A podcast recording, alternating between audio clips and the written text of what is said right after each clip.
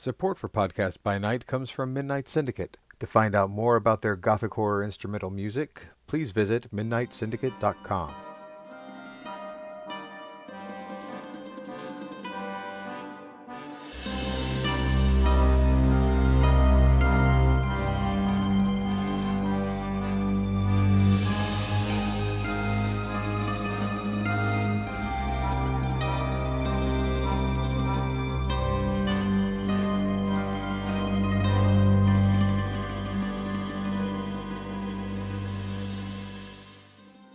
Welcome, everybody, to Podcast by Night. This is John. I'm Jen. And for this finally special episode that we are going to start in our new series of clans, woohoo! We have brought Mr. Patrick Thomas back. Say hello. Hello, all. He's going to help us talk about our first clan, the alphabetically, I believe it's also the first clan, the mysterious Assamites. So mysterious. That's right. So I'm very excited to finally be getting into our clans segment. The Assamite are a particular favorite of mine. They were probably the second clan I've ever played in my long and storied history of the game. Oh, really? That's interesting. Oh, yeah. It was so long ago, we never really talked about it. Oh, back in the old ancient days when dinosaurs roamed the earth. Oh, yes, the ancient days when Cain still was a threat, and if you killed your sire, you could save your soul. That doesn't work, John. No, I'm sorry. Hey, I know that, but, some people still might believe that. Interestingly enough, I've actually never played an Assamite. I have always had to, though, run such environments for them, and they're the primary antagonists for lots of things. And now that they're a Camarilla clan, I've had to do so much research on running them and storytelling for other people, but I've actually never personally been able to play an Assamite. I actually never knew that about you. Me either. Yeah. I'm actually kind of surprised. I thought you're the guy that's played at least once every clan. I played them as NPCs. I've never actually been able to play one as a PC. I think that the first thing that we probably should talk about before we get into this whole aspect in the list is there are so many different interpretations of Assamites throughout the years. When you look at the very first book, when you look at everything, you're going to then see things are going to change. So the interpretation we're going to give a lot of different pieces, and you're going to see a lot of different aspects, but we're going to try to give you the best way that we can when you go to a LARP and the way that By Night Studios is going to be. But understand that all of its interpretation, and you may have a storyteller that has a different view of some of the things we're talking about. Exactly.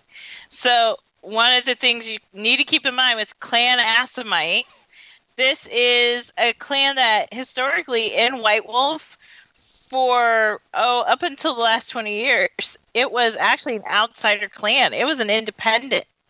They were a clan that lived outside of kindred society. Very few people knew anything about them. And now in the last 20 years in modern night, suddenly they have come out of the shadows and are a member of the Camarilla and are making a place for themselves in the Ivory Tower. This makes them kind of an interesting clan, in my opinion, because they have been outsiders for so long, and now they're fitting into the Camarilla. And what does that look like? And how did they go about that, especially when, for centuries, they were antagonists to the Camarilla? How it comes about with the aspect of now that they're in the Camarilla, a lot of different changes have kind of occurred with them. To even get to where they are tonight, I think we need to talk a little bit about where they came from. Yeah, I'm just very interested in that dynamic with Clan Assamite of, you've been the outsiders, you're now on the inside. So how does that even work? And I think that's one of the most interesting and dynamic aspects of Clan Assamite and playing it in the Camarilla. Like, why would you want to play an Assamite? This is why. Because you have gone for centuries being the outsiders, the antagonists, the spies. You are now you're the people who've come in out of the cold, essentially. You've come out of the cold. You're now part of the Camarilla. Now how do you make it work? One of the things I find fascinating about that is that, like you said, it's only been in the last 20 years that they've joined up. They've made inroads into the Ivory Tower. They said, hey, Camarilla, we want to be your friends instead of the boogeyman. It's like you said about the mystery of them. There are so many, being the newest member of the Camarilla, they have There's probably still a lot of social norms that they don't quite understand. They come from a completely different section of the globe than many of the member clans of the Camarilla. So how do you deal with that? It's fascinating to see this sort of, like you said, it's the outsiders coming in, being made part of the group, the clique, the friends, and how does that dynamic work? Because you're going to have people that probably within the past 50 years were brought up and taught a certain way, and they're going to sort of they're going to clash with the traditions, some of the long-held ideas that some people in the Camarilla might have for their city. I think a really great example of that is in the game that many of us who are in this podcast are playing. The Assamites didn't know the Camarilla law, so all of them had to learn it. And because they all had to learn it, they all became Camarilla scholars for the Camarilla law, while other people who've been doing it for generations never took the time to actually learn it. And that moment of everyone else has just the history and the connections, and since time immemorial, my Malkavian forefathers have been here. And an Assamite has to be, well, I learned it. I know what I'm doing. I have a right to be here, instead of we have this huge legacy and this background to protect us. Yeah, I love that. That's a great, especially as a player, dealing with that character, like say that, you know, I'm Johnny Gangrel, and I was brought up one way with the traditions. And in this particular city, say in Los Angeles, I got a little leeway here. I can stretch this there. But then I've got my Assamite buddy coming in, and like you said, they're suddenly tradition scholars. They read me the Riot Act for, you know, trying to bend it a little here, and suddenly there's some conflict there. It's like, oh crap, he's calling me out in front of everybody, and he's not wrong. I think a great example of that also is the Camarilla very much sees the Assamite all as these assassin-like warriors, and the Assamites that joined them were not that. Yes. Oh, yeah, absolutely. Yes. I can't wait. Guys, you're just when we dive into these the different casts of this clan, it's you're gonna want to run out and play an Assamite. I'm just saying. Okay, so enough of that. Let's get into the idea that the history. I guess we got to start from the beginning. So one of the key kind of things about Assamites is, unlike a lot of clans, they had their founder with them and close to them for a large period of their history. And it wasn't like, oh, those antediluvians are kind of out there and whatever. It was like, no, the antediluvian lives down the block. And they were able to have that kind of influence and connection. And this vampire, his name was Haqim. And there's a lot of mysterious aspects. Is Haqim second generation? Is he third generation? Is he have all this other craziness with him? But one thing that is undoubtable is that he gathered his people. He kept them together. And through that, they had a very unified society. It was almost like a sect. Right. This is one theme that I actually, just a quick tangent, that I find in a lot of the independents that aren't part of the Camarilla is that they know exactly where they came from. And the Assamites are no exception. Like Patrick said, they grew up with great granddaddy Haqim. But like out of all the other independents, they either lost their founder after a period of time, either very early with the Settites or kind of halfway through with the Giovanni. And the Assamites, it kind of gives the impression that they were there. They had constant communication for a majority of their time period. Right. And because of the role that Haqim played in vampiric society, he also arranged his chowder to reflect the different, I guess, beliefs or interests. Well, how would you say that he when he broke it up, like caste-wise? What was the impetus? Well, if you think like kind of that they were a sect amongst themselves, that unlike other vampires who were in these societies either by being exiles or being pushed around, they had to kind of do everything under the sun, so to speak, or under the night. And in that doing everything under the night, they took the three aspects that Haqim saw in himself, and they had people who would focus on those ideals. And those ideals were being a warrior, being a sorcerer, or being a judge. Oh, and okay. And yeah, and those three eventually grow up into the three castes of Clan Assamite. Now, book-wise, over time, there's been a lot of mechanical aspects on how the societies broke apart. But for the most part, if what we said, take it as kind of standard, understand that there is a little bit of hop between what viziers were and how it's changed over time. What we're saying is kind of the end game. Remember that in a lot of things we're talking about. Right. We're definitely coming at it from the information that you will have heard coming into this game now. Mm-hmm. Okay, so Jen, what's next? You kind of hit on this a little earlier, John, is the fact that the Assamites, they do have a very, for all the Camarilla clans, they are very unique in that they do kind of have a relationship with their clan founder. Now, Haqim has not been seen in a long time, and no one knows what happened to him. No one knows where he got to. It's been more recently than most other clan founders. But the Assamites still define themselves by their relationship to Haqim. And most other Camarilla clans do not. So it's a little weird. It is a little weird. It's to other Camarilla clans. It's a little weird. But it's that definition of their relationship to Haqim and their understanding of who and what Haqim was that is a defining characteristic of what it means to be an Assamite. Because their belief in Haqim and him being this morally upright, righteous individual, this judge among the other vampires, that's how they define themselves as a clan. That is their entire identity as Assamites.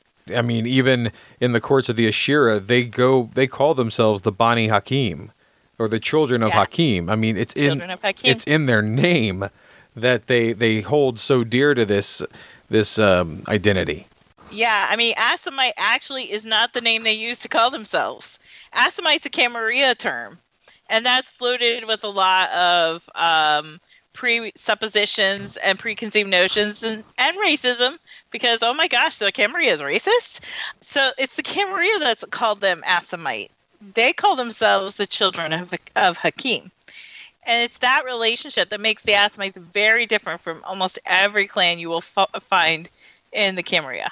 Now, you said before about the moral uprightness that they attribute to Haqim, and they try to emulate that as they go through the nights. They sort of see themselves, I guess, as the compass of the kindred, I guess now also as a point of conflict in the Camarilla. They would say that they're the voice of the moral rectitude in a society filled with lust, desire, and greed. All you vampires who are just like horrible, morally vacuous individuals. Yo, you decadent kindred. Clan Assamites here to save your souls. I mean, wait, what? You will find that amongst the Bani Haqim, the Assamites, there is a certain level of there are more of them who have a certain level of religiosity, and not everyone will. Some of them, especially some of the more warrior types, may not go down this line, but they do have, there is this aspect of a faith that many of them do still hold on to. And you'll find in the Camarilla, because of many of the events that have happened in the last 20 years, most of the Assamites you will find will be more religiously bent. So they'll be Muslims or Jews or Christians or even ancient faiths that existed before the Judeo-Christian Abrahamic faith existed. So you'll find in the Assamites this level of adherence to a code of ethics and an ideal that sometimes you don't always find in the other clans. So why is it that they have a greater religiosity other than just their own moral code? Is it because obviously there's like Lasombra who are Catholic, and there are other kind of clans that kind of espouse that they have kind of particular faiths. Is it's any faith and it's any kind of concept? There's no rhyme or reason? Because in early books, I imagine they were all just seen as the Muslim boogeyman. You know, and this is where Jen gets a little bit of a rant, because I had such an issue with that in the early book. Yeah. I feel like in the early on in White Wolf, they thought, hey, wouldn't it be cool to have some like Middle Eastern assassin vampires? Wouldn't that be cool? Yeah.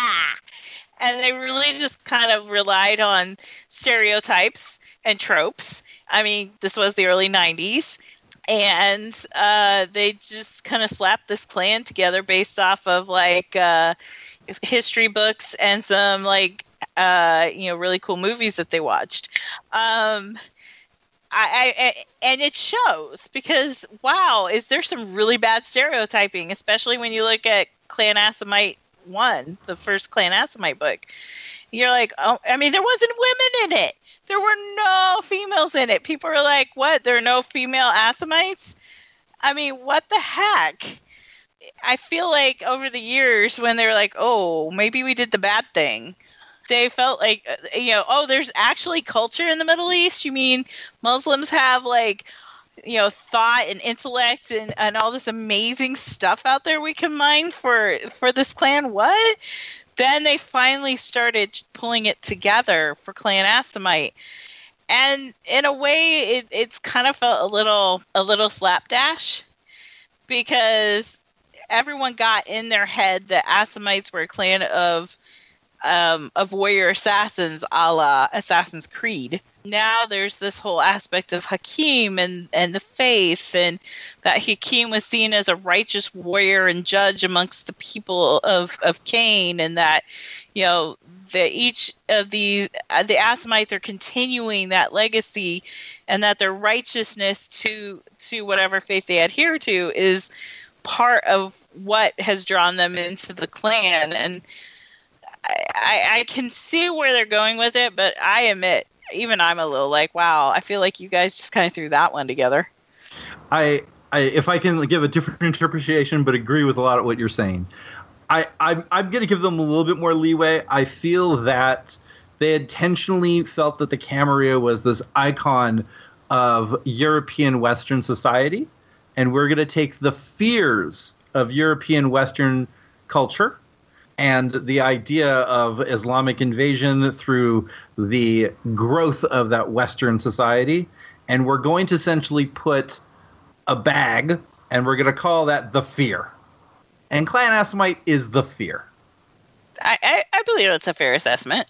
And when you think that the history of what occurred and the revolt and the pushing down of these aspects and the pushing of Westernism across the world, the first book we get is just the fear. And as we as a culture begin to try to understand more of what scares us, I think we begin to understand a little bit of the depth of Assamites instead of just is all racism and silliness. I think it's a mirror of us.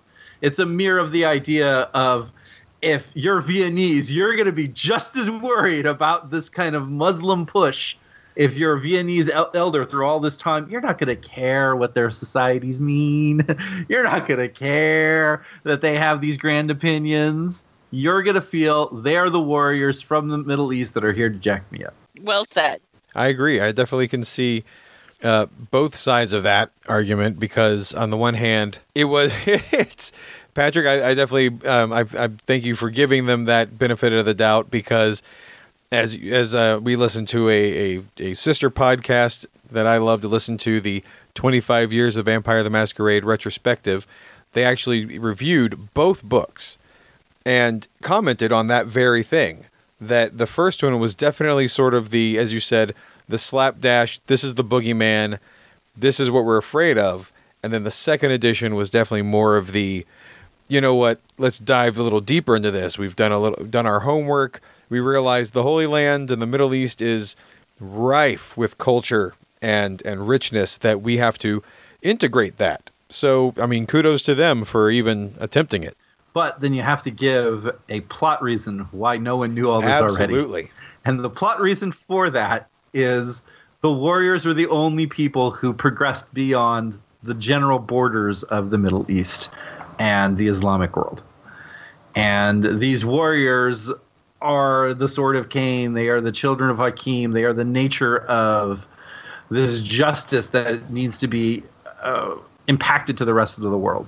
And because they had to kind of backtrack in, why does everyone only know the spooky?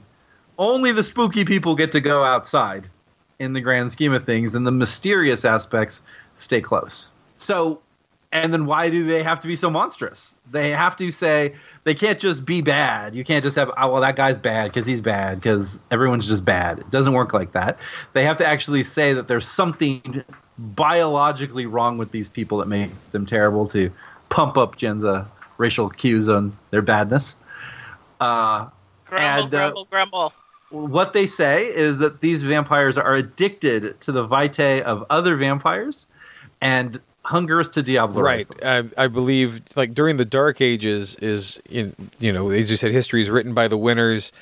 During the Dark Ages, when they were facing these warriors, I mean, for all we know, that Diablerie, the dark cult aspect of the Eurocentric view of the Assamites, stems from the idea that some of these older elders remember possibly being held in judgment by some of the Assamites. They're like, well, what did I do? I'm just doing me, man. I'm a Ventrue, and I'm doing my thing, and you're coming down on me thinking, oh, you shouldn't have so many ghouls. Well, who are you? So they kind of, you're right, they have to demonize this group of the righteous, the upright, to sort of also make their children afraid of them. So they create those stories, those mysterious tales of a strange Middle Eastern Diablerist cult that's going to steal you in the night and drink all your blood, and that's it. So if you come across them, you better tell me about it. And why they're Diablerists, other than just being judges, kind of also comes from this utter absolute worship of wanting to be like Haqim. And if you want to be like Haqim, you're about more like him if you're 3rd gen than if you're 13th gen. So it's if you go get that vitae out there that is other people's, Haqim's going to be happy with that because you're going to be more like him. Well, all this talk about the warrior cast, let's dive into those casts. Let's talk about the factions. First of all, the Assamites are not all assassins or warriors. In fact, that's only one faction of the clan. And there are 3, as you've heard us say, castes. You have the warriors, sorcerers, and the judges, I guess, which will become the viziers. So why don't we start with the warriors, the ones everybody knows about? Well, the warriors are, quite simply, they're the sword of Haqim. They are the ones who execute the justice. And like Patrick said, they're the group that the West knows the most about, because that's the one they've encountered the most. They're the ones that got to go outside and got to interact with the Camarilla. So the Camarilla just assumed everybody was like the warriors. The warriors definitely do suffer from the weakness for vampiric vitae. They're addicted to it. I mean, if you look at an aura of a warrior, you're going to see that they've consumed vampiric vitae. Even if they've, depending on which version you're looking at, some of them say even if they've never diablerized anyone, you still can tell. They hunger it. Part of that is, well, they kind of had a little bit of a curse laid on them a long time ago. A little bit of a whammy. That curse is part of where they at least attribute the bloodlust from. And this was given vent like in full force during the Anarch revolts, the original Anarch revolts in the Middle Ages, because when the Anarchs decided to go against the elders, there's chaos in the streets. The warriors are like, hey, you want to off your sire? You pay me enough money, I'll go take care of the problem for you. They just gave vent to their bloodlust, and that terrified the elders that would eventually form the Camarilla, because they're like, Assamites are crazy people who will come in the night or even arrange to have you kidnapped during the day and then drink you dry. On that point, just because I know that when I'm running all this, Assamites have got cursed a lot. So when they say they got the curse, imagine there's a few. There's a few. They don't get out unscathed in all these fights against bad guys.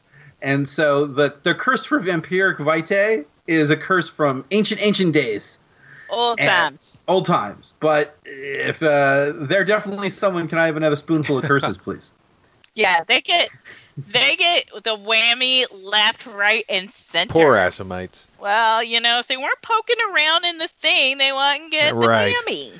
All right, so as with each of these sects or these factions, they have a leader, and the leader of the warriors is the Caliph, or is it a Caliph? It's just a Caliph. Yeah, they have a leader named a Caliph, and they advise the eldest of all the Assamites. That's who it is. So basically, they have a ritual challenge, and whoever wins, you get to be the leader of the warriors. Yay! Well, that's how very warrior of them. Yes. I know, right? So the second cast is the sorcerers.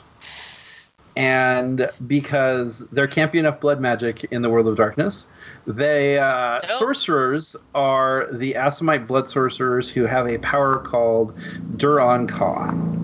And Duron Ka, unlike the Tremere blood magic or other types of blood magic, deal with making pacts with nature spirits and things like that, kind of similar to the Shemase, but in a unique fashion. It's much more like, think of flying carpets and Aladdin, and not Eastern European bogs and moors kind of thing. A whole new world. I mean, wait, sorry. It's all Aladdin. All Aladdin. Now, there's very few sorcerers, just because if they had a lot of them, the idea is they probably would have ruled the world. They have just enough, and they're incredibly hyper-focused on what they want. And a lot of kind of role-playing opportunities you can have is their blood magic is increased by the smoking or ingesting of blood that's been laced with a drug called Caliph. And this is a kind of, it opens up their expansion to other dimensions to speak to these other creatures. Like dropping acid, y'all. And the leader of them is called the Emir, which is the most powerful sorcerer. And the nature of the Emir has kind of been, he's the guy until that guy's in torpor. And then they kind of just decide amongst themselves. It is never really like a conflict or a fight. It's one guy's obviously the leader amongst them in their own magical trainings. Right. And the sorcerers, they also have their own telltale, it's not really a weakness, but they're driven to seek mystical power. And that drive shows up in their aura. So you can't really hide what you are either. Right. The obsession to gain more power, gain more magical knowledge is a constant drive inside of them. And last but not least, the Viziers. This is a cast that is few really know about. They're the ones who were not necessarily as well known, but they were still common enough. They are now the most prevalent in the Camarilla. They were the diplomats, the scholars, the artisans. These were always the background planners and plotters. It's like you can't have a classic Saladin without having the artist, the poet, and all of the other connections to that. Because they have such a diversity, almost kind of like if you almost mixed a Tord or an Ventrue together, they have to add a little bit of spice to that, and the spice they add is a little bit of Malkavian to it. They're all incredibly obsessed in the particular passion that they are dealing with. This passion or study or connection can change over centuries, but for the most part, it is that driving mania that makes them become the best at what they can do. And it kind of has that representation. Well, Haqim was good at everything, so I'm going to be like Haqim because I'm going to be good at one thing. If I could be the best at that, then I can start moving on to something else. Gotta do all the things. All the things. Very well.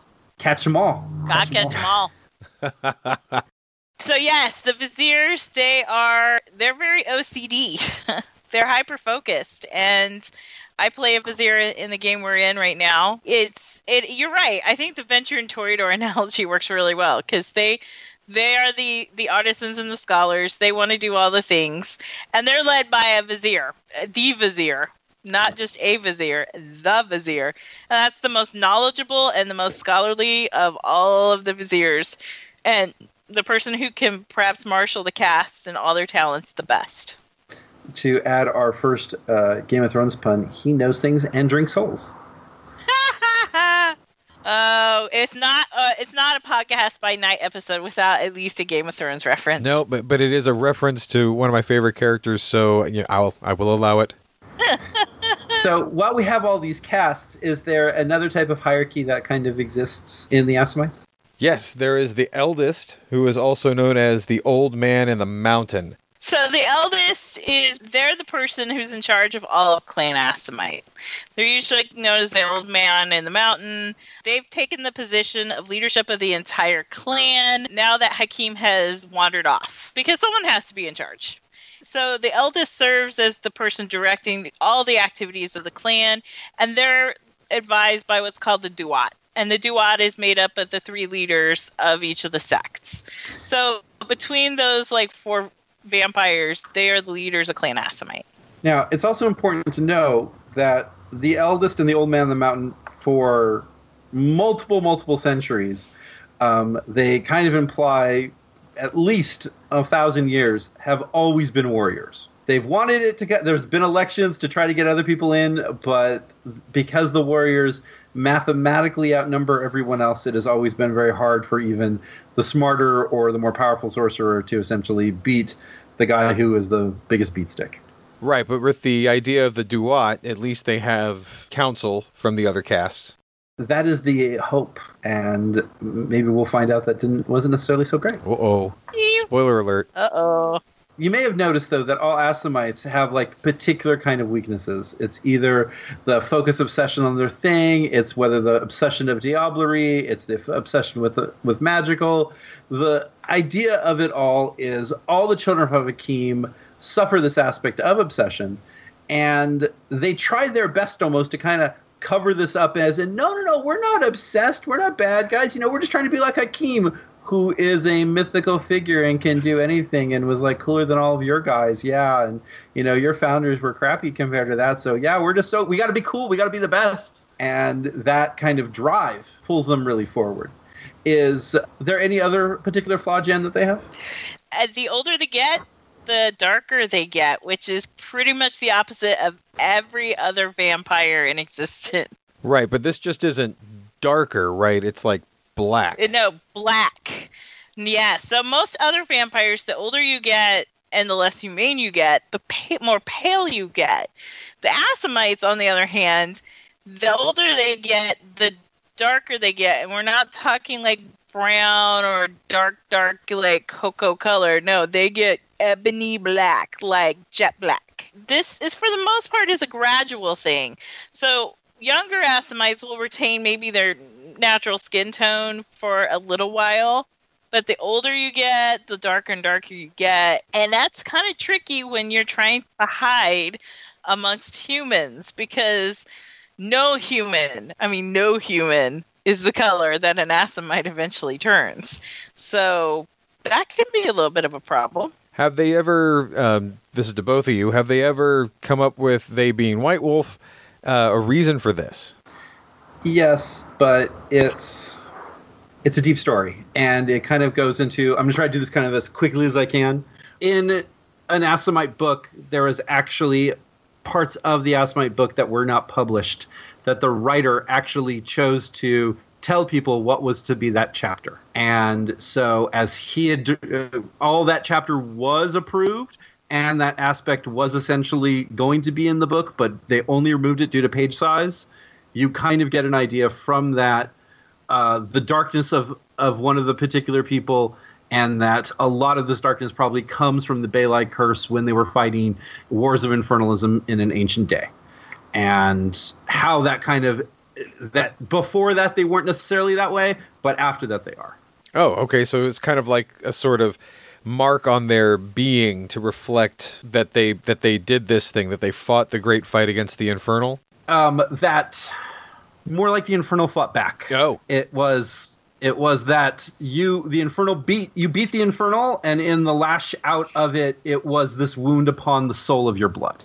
Ah, so so you hold yourselves up to be this pantheon, this guardian of humanity. Well, slowly but surely, they're going to see who you really are. Right, and people who are theoretically closer to that original connection become darker quicker. Ah, the only reason we know this, by the way, is in that chapter. Is there's actually a person who's embraced, goes out, comes back, and is black, and so that's where all this data comes from.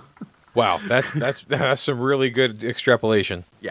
All right, so this differentiation in the casts also leads to a differentiation in the disciplines as well. While the Assamites all have the rare gift of Quietus. Well, that's the Latin pronunciation. Most people say Quietus, but, you know, I'm the one who's particular over here. No, I'll go with the Latin Quietus. All right, we'll just say Quietus. Screw it.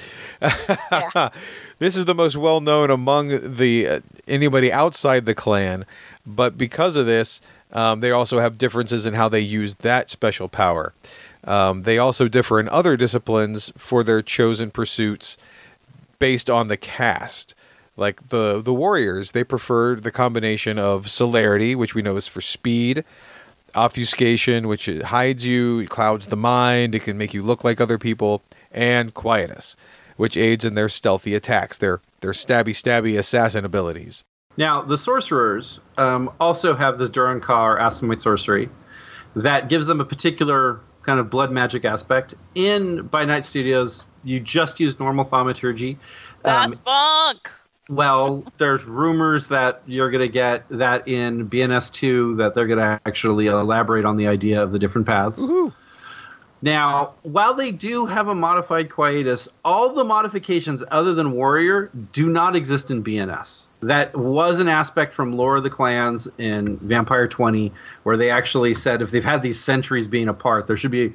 It makes no sense for the warrior to do the same thing the sorcerer's doing. But the idea is that everyone's quietus is a little different in the way that they would use it. So at least if you're role-playing it, try to kind of expand a little bit on that. And that the warrior, he may be constantly making a silent area so he can shoot a sniper rifle, and you're making a silent area so you can go have a private conversation with someone. Excellent, excellent bit of advice. Just like the other two, the Viziers have their own discipline combination they use because they don't do the same things as the warriors and the sorcerers. So quietus for them is used much more in the diplomatic sense. Like, you could actually make a real cone of silence, guys. That makes me so excited. You can create a bubble of silence around yourself to have a conversation. You can kind of ease things when you're in diplomatic talks with people. So they use quietus very differently than a warrior who's like, I need a cone of silence so I can stab someone. Right. And then they also do have the same celerity as the warriors, but instead of obfuscate, they get auspix, which makes sense. I mean, the Viziers are trying to see the truth of things, right? Well, I always saw it as much more that it helps them communicate diplomatically. Yeah. I'm able to have those connections with foreign people. I don't necessarily know the language. I might get telepathy. Oh, I'm trying to calm you down. I read your aura. I know what kind of emotional state you have. It's I don't walk over my own words because I'm able to kind of perceive what's going on. And you also you can see when other people are trying to fool you. Now, while these centuries have kind of occurred with all of this warrior kind of united front, they had a home that they all kicked it in, and this home was called Alamut, and it's somewhere in Turkey is kind of the impression it's given. It's there with Noah's Ark. Now, while they were kind of like united in this kind of scenario, was everyone kind of getting along in their happy little secretive home? When do vampires ever get along? Really? I mean, do they ever get along? Well, and when you've got three castes, kicking it in the same mountain, tensions will flare. Yeah. I mean, warriors have a different angle than Viziers do, than sorcerers do. So, of course, there's a lot of tension going on. We kind of covered this a little earlier. Like, the warriors, they have a bloodlust. During the Anarch Revolts in the Middle Ages, they were like, hey, we can go slack ourselves on the chaos that's going on in Europe. And the Camarilla, who were born out of the Anarch Revolts, remember this, and they saw that, and they just kind of assumed all Assamites were like that. Yeah, that was not necessarily a good thing for all of Clan Assamite. Because striking fear into the newly formed Camarilla is like, hey, what do we do? Who can help us? Enter Clan Tremere. Bum, bum, bum, bum. The saviors of the Camarilla. Part of what happens is that as the Camarilla is coalescing, there's this young upstart clan called Clan Tremere. And the Camarilla is deathly afraid of the Assamites. They're coming in, they're diablerizing elders. They want to put a check on the Assamites to make them stop. So in order to do so, Clan Tremere raises their hand and says, I can help fix this. And through their blood magics are able to lay a curse on the entirety of Clan Assamite. This curse is the one thing that has, since time immemorial, most, even Camarilla scholars think they know it all, is the one thing that everybody attributes to their, a stalemate, Armistice. The idea that vampiric blood has become poisonous to all of them. Yeah, I wouldn't say time immemorial, but yeah, definitely since the Convention of Thorns. Oh, but this is the way it's always been, right? Well, I think the easier way to think about it is the Tremere. Everyone was saying, oh, God, Tremere, you guys are the worst people on Earth. You Diablerie so lot and you're a bad guy. And it's like, whoa, whoa, whoa. I may be bad, but there's somebody worse than me. That guy, his name's Assamite. He won't call himself Assamite. That's how bad he is. He doesn't even like being called that bad name. So I'll help you cut back that bad guy from doing bad things. And then I'm with the good guys, right? We're the good guys. Clan Tremere here. Now, the idea that they couldn't drink vampiric blood created some kind of weird quandaries. So they couldn't, like, put it in their mouth, and it would burn them, and it would be problematic. But for some reason, like, right after that, all the Assamites started going around and saying, hey, we'll do all these jobs for you in exchange for vampiric blood. And I was like, huh? So you can't drink it, and you don't have any blood sorcerers, do you? Nope, no blood sorcerers. Okay. Absolutely. Okay, so this alien ain't going to get back to me? Honest. Ain't going to get back to you. And so they took lots of blood, and they were able to do rituals to kind of help them progress where they're going. But it was a crippled clan. And it was a crippled clan until a particular moment. Eugene, would you like to go into that moment? Yes. So it was crippled until the moment that the Methuselah or Shulgi awoke. We don't know much about him. He just kind of appeared one day about 20 years ago. He was very old. He's very powerful. He claimed to be a child of Haqim, like one of his direct descendants. Like Haqim made him.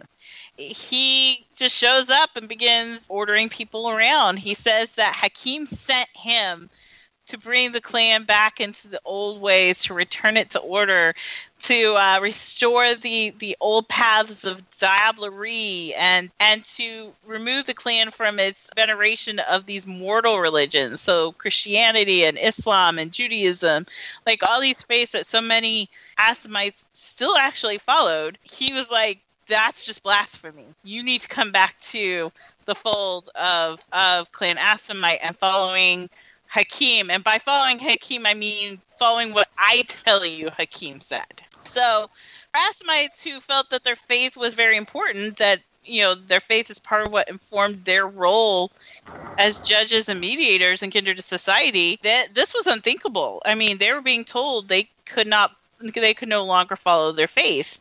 But here was the big breaking point. I mean, it's one thing when some, like, screwy, crazy old guy shows up and says, haha, now you all have to listen to me. But he backed his claim up because he managed to break the Tremere curse. Now, was Ur-Shulgi was he a sorcerer? So we're kind of going back to that, like, bad, like, text that we don't know how true it is. Because that is essentially the history of him and his youth is that missing text. It was essentially he is a sorcerer in the fact of he does have ludicrously powerful blood magics. Where those blood magics come from may not be the happiest place. Oh, ho, ho. Yeah. We don't know where he got it or how he got to be so powerful. But he was able to break a Tremere curse that had been on the clan since the 1400s. Yeah, a centuries-long curse from the Tremere that had inhibited the entire clan. He just pretty much, like, snapped his fingers and bam, it was gone. So with that, I mean, of course, obviously the fact that he could just do that when for centuries nobody could do that, and it frees the Assamites of one of their main shackles, you know, the one thing that crippled them. I mean, people were going to listen. And so he dismantled the Duat. He took all the control for himself. And for many of the warriors, this is what they've been waiting for. They were no longer inhibited as a caste within the clan. They could now diablerize to their heart's content because vampiric blood was no longer poisonous to them. For the viziers and the sorcerers who weren't quite as crippled by the curse and who were culturally very against what Ur-Shulgi was proposing, they had to flee, because if they didn't, they would be wiped out. So they fled their ancestral home, and for many of them, they had never been outside the Middle East. Remember, the warrior caste was the one that had the most contact with the Camarilla. The Viziers and Sorcerers didn't, and now they're the ones who are fleeing to the Camarilla, and they were being hunted by their former brethren. They had to go somewhere, so the Camarilla was the one place they could reliably go to find protection. Some did go to Africa among the Liban, but many of them went to the Camarilla and begged for sanctuary. And one of the reasons, like, they obviously didn't know a lot about the Camarilla since they were in their little enclaves. All they knew is the Camarilla slapped us down once. Maybe they're the only guys we know who's ever beat us. So we gotta go to anyone we know who has any strength to kind of help us against the biggest, baddest guy on the block now. And kind of through that, that's what leads them to the Camarilla and a majority. Now that they're kind of new in the Camarilla, what do you think that they kind of do with their life here? How do they convince the Camarilla to make everything work? Well, I mean, first of all, they're the one group that spied on the Camarilla. They know the most about the Camarilla. But beyond that, they're also the group that's been outside of the Camarilla. So they have a wealth of knowledge that the Camarilla doesn't have. I mean, mountains of knowledge. So a lot of things that the West has either forgotten about or doesn't know about. The Assamites have that in spades, because they have been outside of the Camarilla trekking with all these other groups in Asia and Africa. And this is the coin that they use to keep them safe from being hunted. Just like in the Dark Age, well, not just the Dark Ages, but during the Crusades, when the Europeans went to take the Holy Land, they learned a whole boatload of knowledge that they didn't possess before. And when they lost that, when they went back and said, "Oh well, you know, forget the Holy Land. That, you know, they can have it." Fast forward to the modern knights, and you've got an entire clan with centuries, maybe millennia of this knowledge that they don't possess. Their skills, scholars, the wizardry that they possess. I mean, come on. What Ventrue prince wouldn't want to be able to be like, "Whoa, Tremere, you're not the only game in town anymore." And even a few warriors came with them. So who wouldn't want, you know, a sheriff or a scourge that's an Assamite warrior? That is definitely a lot of bargaining chips in their favor. Yeah. And they have something to prove. It's they're not like that. Hey, I'm going to have this Tremere be my pawn for the next bit. He already has earned his stripes. These are people who have to succeed. These are people who have to do what's necessary to kind of gain the protection that they're going to need to survive the upcoming nights. Now, they weren't just given like a minor kind of acceptance like the Lasombra anti, were they, Jen? No.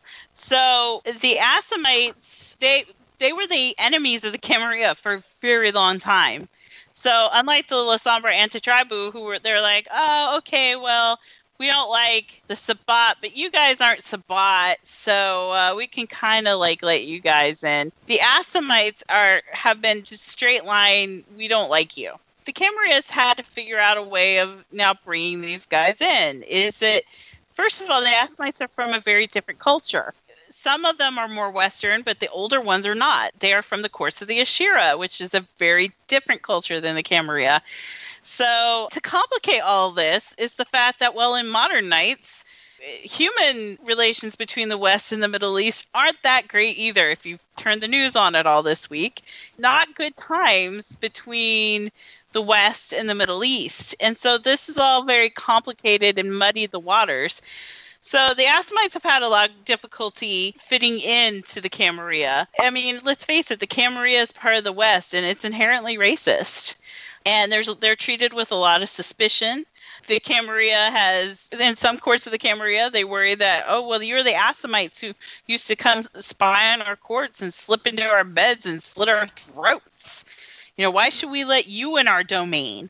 Like, what in the world are you going to give us that allows us to give you protection?" But the thing is the Assamites have a lot of bargaining chips. You know, like I said, they bring a lot to the table. And a prince who can recognize that and can give them the protection that they seek will get a lot out of it.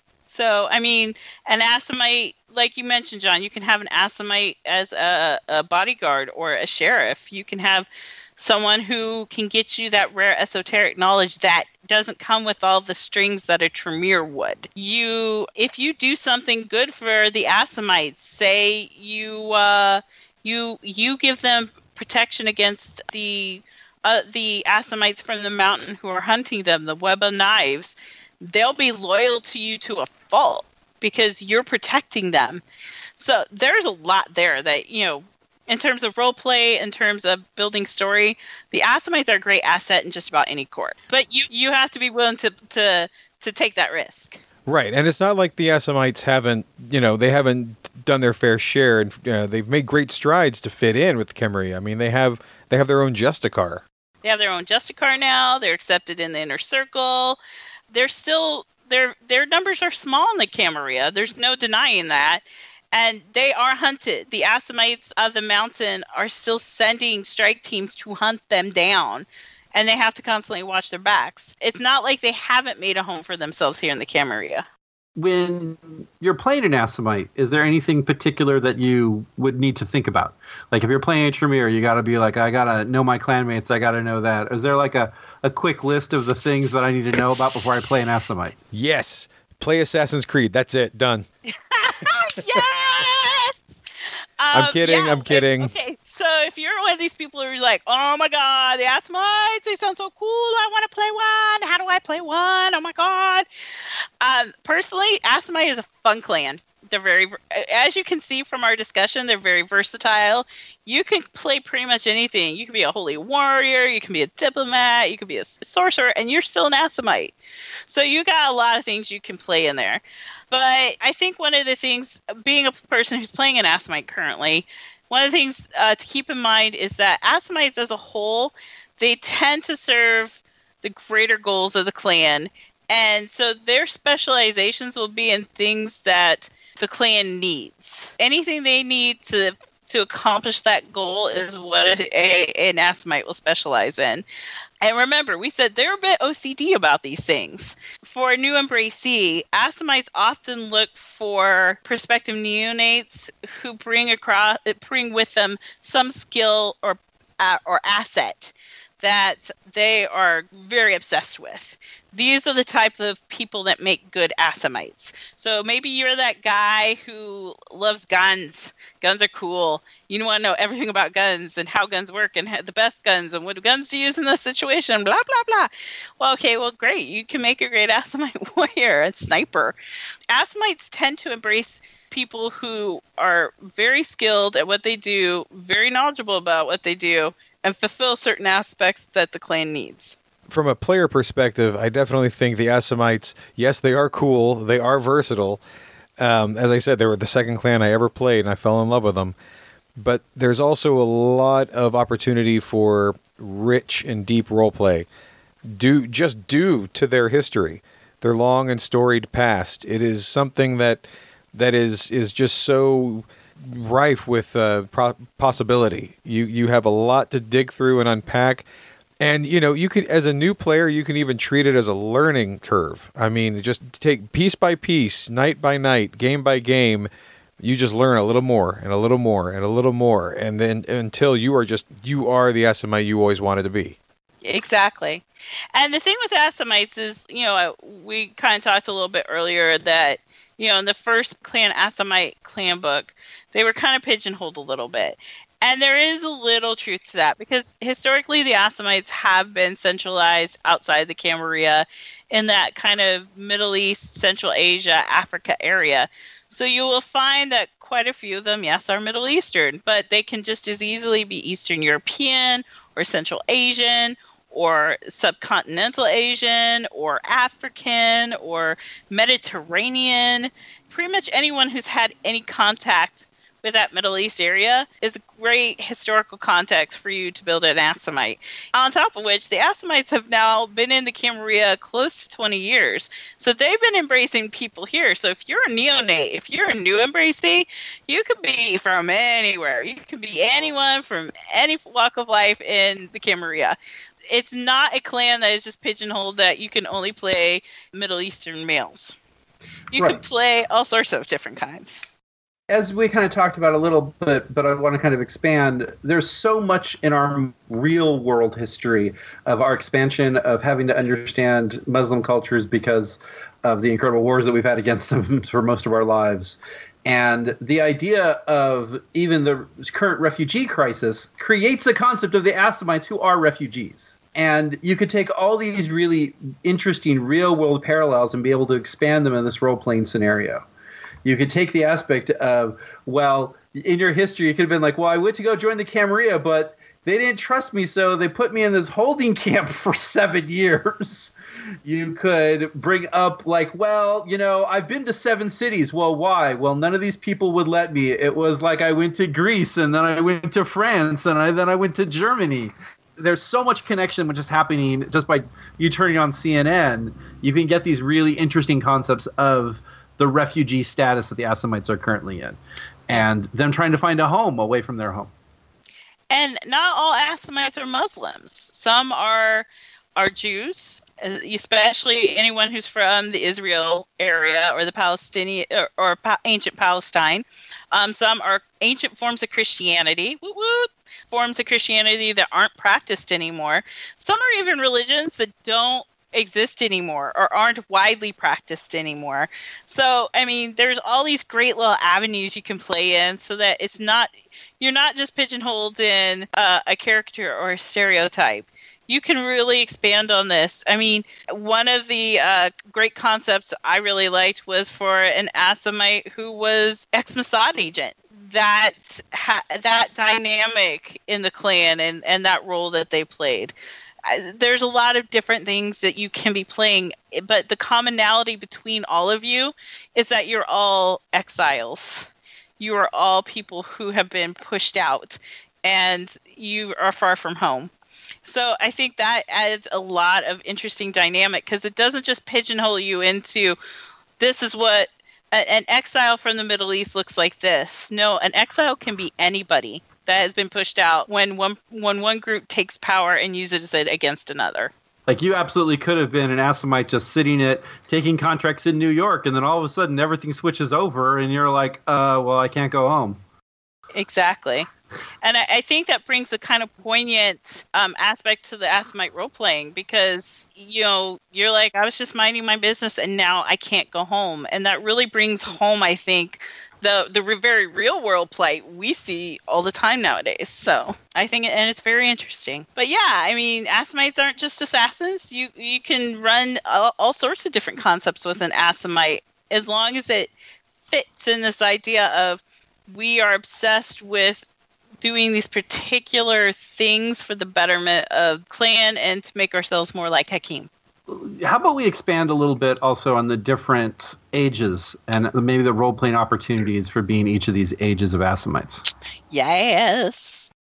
When you kind of start off and you're like a fledgling Assamite, you could be anybody. You could be anything that any Ventrue or Torador or Brujah or anyone could embrace because they were kind of a sect amongst themselves. They needed every kind of tool they could get. One of the kind of nice things also about being a fledgling is you might have that opportunity where you are embraced Camarilla. So this is all you've ever known, and you are just trying to kind of keep things going and are kind of overwhelmed by the history of your past. Yeah, and again, as a fledgling, you're probably going to have been brought in for like particular skill sets. Maybe you're great with computers, because let's face it, if you're an old Vizier who's only ever lived in Alamut your entire existence and you've come to America and everything is digitized, well, you better be finding someone who can use a computer. So maybe you got embraced because you were into computers or you're into business, what have you. As a fledgling, you have the ability to have skill sets that you bring to the table that the older exiles and refugees wouldn't have. So, but as a neonate, the fun thing with a neonate is you may have been embraced just right before the schism or right after the schism. Or maybe you were, you've been around for a few decades. You're not quite old enough that you got set in your ways, but you still remember what things were like before you all had to hightail it out of Alamut. So, but you were raised primarily in the West. That's your cultural mindset. So, unlike your elders who remember the old world, remember the home country. I remember the home country, Fievel. Those were good days before they ran us out of our home. You know, you are a child of the New World. And as a neonate Assamite who's a child of the New World, you have a very different perspective than, say, you know, your sire who may have been an elder back in the Middle East. And that brings us to the Ancilla next, that you were one of the spies that were left out in the cold by the time of Alamut's split. You were not raised in the Camarilla. You might not even be from the West. And all of you go from being the spy among the wolf and sheep's clothing. You're getting all the secrets and you're feeding it back to the mountain. You're doing your job. And then suddenly the rug's pulled out from under you. So you have to shift from being the spy to being, yeah, I'm a member of the Camarilla now. Whoa. Well, okay. I'll learn to deal with this. I was brought up right. Yeah, I think that's a fun one to play, actually. That idea of the spy who's brought in from the cold. Because you, as an Ancilla, that's the age you are when you're out doing the Elder's bidding. You were just doing your thing. Like you said, Patrick, you're in New York, you're taking your jobs, you're doing your hits, and all of a sudden, shit goes to hell. And you're like, wait, what? Now I can't go home again? Go ahead. I guess I see it also from kind of like a more kind of like a John Le Carré perspective. Yes. The idea of we were spies and now there's no war. Exactly. It's not that we're home. It's now there's just no war. And everything I've trained for and everything I've planned for and all my enemies I have in my little black book are now the guys who are keeping me alive. Yep. It's very much that John Le Carré aspect of there's no more war. I can't go back to the way things used to be. This is my norm now. These are my buddies. That's a great bit of role play insight there. Now, then we get to the elders. The elders, normally if you're going to be playing the elders, you're going to have had already centuries of support and concept in your own societies. In the courts of the Ashirra, you would have been just as prominent as these elders of the Camarilla. You would have had all your connections and everything would have been great. And you would have had just this whole lifetime of experience of the utopia and the halcyon days of the past. And now you have to kind of leave that home. And one of the number of things elders don't like doing is change. Change is bad. Yeah. And the fact that there is so few of you, the fact that you're in a society that is not necessarily going to be the most pleasant towards your race and your culture. And also, normally, by this time, you're looking inhuman. You cannot even, like, go and say, oh, well, I'll just go meet some mortals in this location and I'll try to learn the time here. No, you're a big black freak. And you're in this whole kind of weird alien kind of look. And in this kind of aspect, in this kind of you building a new society, you have to deal with the other vampires. You have to kind of connect with them. And when you're in this, what do you choose to do? You can either kind of give up or you can try to kind of fight the good fight. Now, there are remarkably few elders, and all the elders very quickly were signed up to high position powers in the Camarilla pretty much. So most of the time when you're going to be playing an elder as just I'm paying the XP for it, you would have recently woken from Torpor and said, hey, guys, where'd everybody go? Even the stepping stones of kind of getting there is going to be kind of a unique experience to kind of roleplay. Because normally, let's say you're playing the average Brujah Elder. You got all your Brujah buddies backing you. Everything's going great. You're an Assamite Elder. There's no structure for you to already be kind of having the support from your own neonates have their own problems, and your Ancilla are being hunted by the Web of Knives. You have to be much more proactive than you would in almost any other clan. Yeah. The character I'm playing right now is an Assamite Elder. Most proactive Elder I've ever seen. Because she has to be. You know, her whole point is she's trying to establish the foundation for the other younger Assamites to be able to find stability. And that's what a lot of elders are doing in the Camarilla now.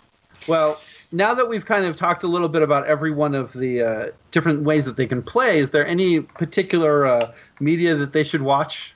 Assassin's Creed! Apparently Assassin's Creed comes up. I had to drop that because you guys do not know. I mean, Patrick and John know, but The rest of you do not know how much I love this video game series. And frankly, it's the series that screams Assamite in a lot of kind of good and bad ways. I think one of the cool things about it is it not only shows you how the warrior caste can kind of work, but it also shows you how the viziers and the sorcerers work as well. Because it's truly about an organization of people who all work together around a common goal. It's not just a group of assassins going stabby, stabby, stabby. So you see the skilled diplomats, you see the engineers, you see the spies. I highly recommend taking, if you have not played the games, you can go online, you can find the cinematics of most of the games and kind of just watch through those. They'll give you a great idea, kind of also historically, for our historical perspective, that might lend some authenticity for your Assamite.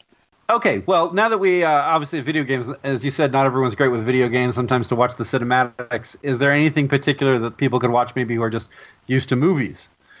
Well, also, dealing with spy movies are great. When you're dealing with something like older neonates or Ancilla from their spying days, a lot of the Cold War intrigue films are fantastic for that kind of stuff. I would even say, just for like the day-to-day operations, you've got, you know, Man from Uncle, any of the TV shows from the 60s would have been fantastic.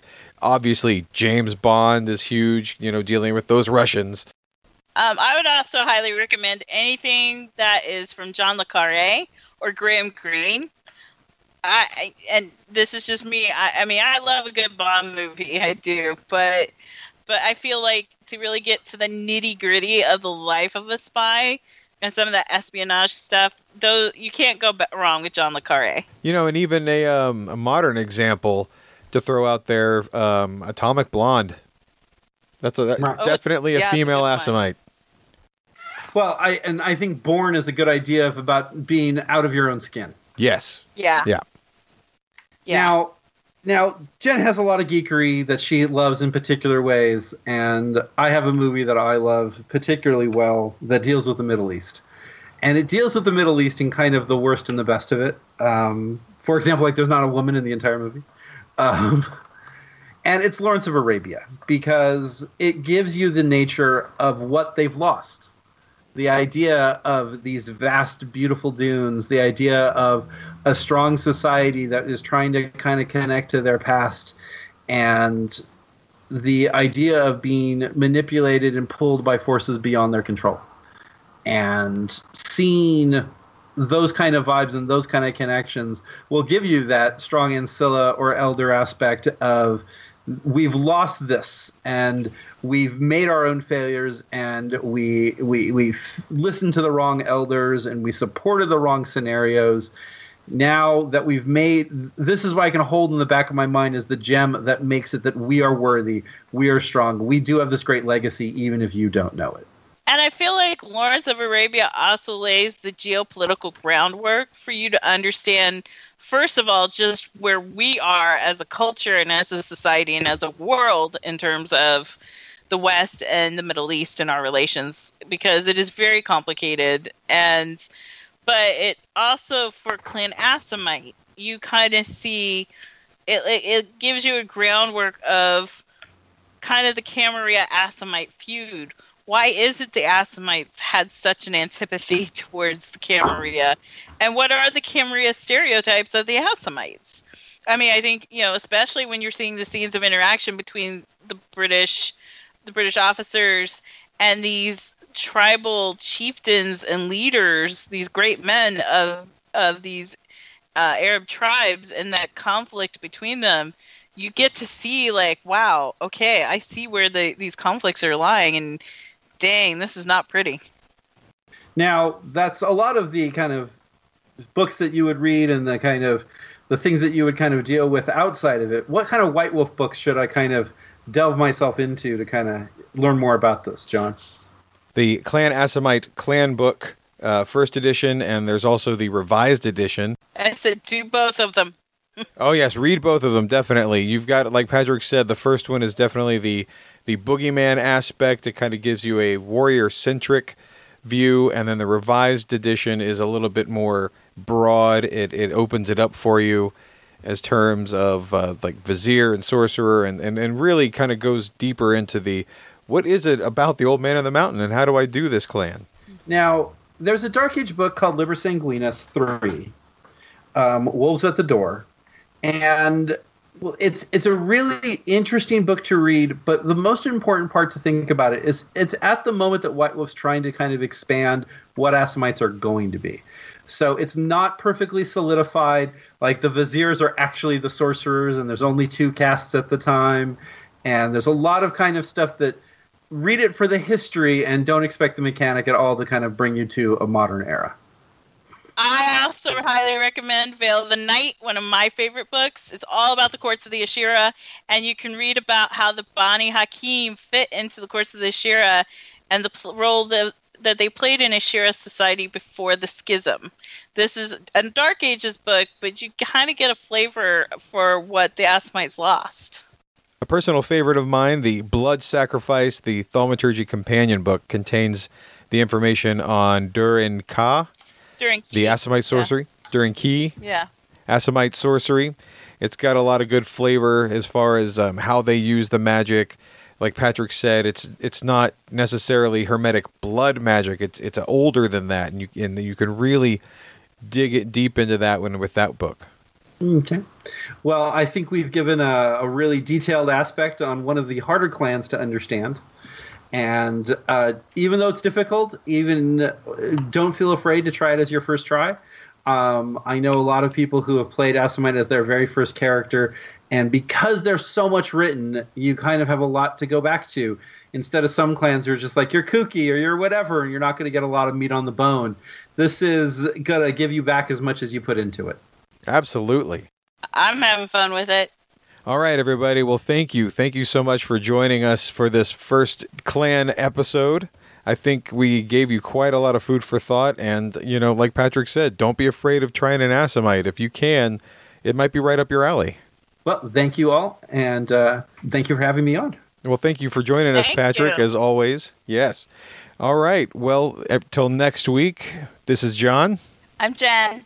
This is Patrick. And we'll talk to you later. Bye. Ah! And if you want to get a hold of us outside of our normal podcast hours, you can find us at Podcast by Night on Facebook. You can also find us on Twitter at By Night Podcast, or you can email us with any questions, thoughts, opinions, you know, anything you want to communicate to us. You can do that at podcastbynight@gmail.com.